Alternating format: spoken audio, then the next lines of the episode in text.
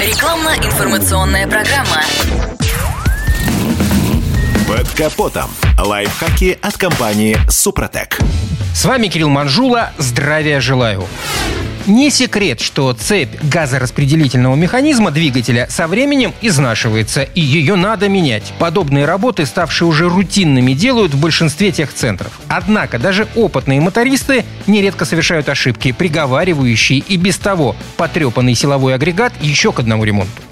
Казусы случаются сразу после замены цепи вместе с ее натяжителями. Через какое-то время водитель замечает, что поведение автомобиля изменилось. Появились вибрации, вырос расход топлива. А иногда уже при первой попытке пуска двигатель работает неровно, с силовыми перебоями, либо вовсе отказывается заводиться. Стартер крутит, но толку никакого. Клиент в шоке, впрочем, как и сервисмены. Конечно же, не нужно исключать брака. Скажем, цепь могла перескочить на зуб из-за установки некачественного натяжителя. Однако подобное бывает редко. Чаще в процессе сборки горе-мастера повреждают какой-либо из датчиков. Их предостаточно. Датчик массового расхода воздуха, температуры или положение дроссельной заслонки. Они и начинают подкидывать сюрпризы, как только автовладелец покинул ремзону. А бывают, проблемы настигают сразу. Их причины в халатности или спешке.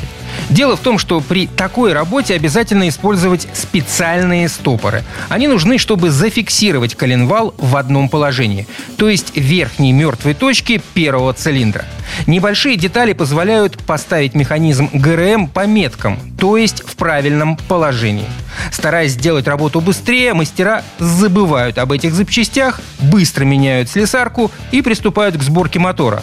В итоге попытка его завести заканчивается либо тем, что агрегат не желает работать, либо вообще его полной поломкой. Приходится разбирать движок второй раз и повторять процедуру. Что же произошло? Сложилась ситуация, когда после замены даже одного натяжителя цепи весь механизм чуть сместился, и фазы перескочили буквально на долю миллиметра.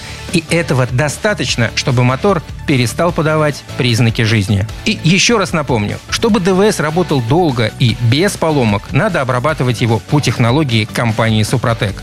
На срок эксплуатации цепи ГРМ это, конечно, не повлияет, но избавит вас от многих других проблем с двигателем.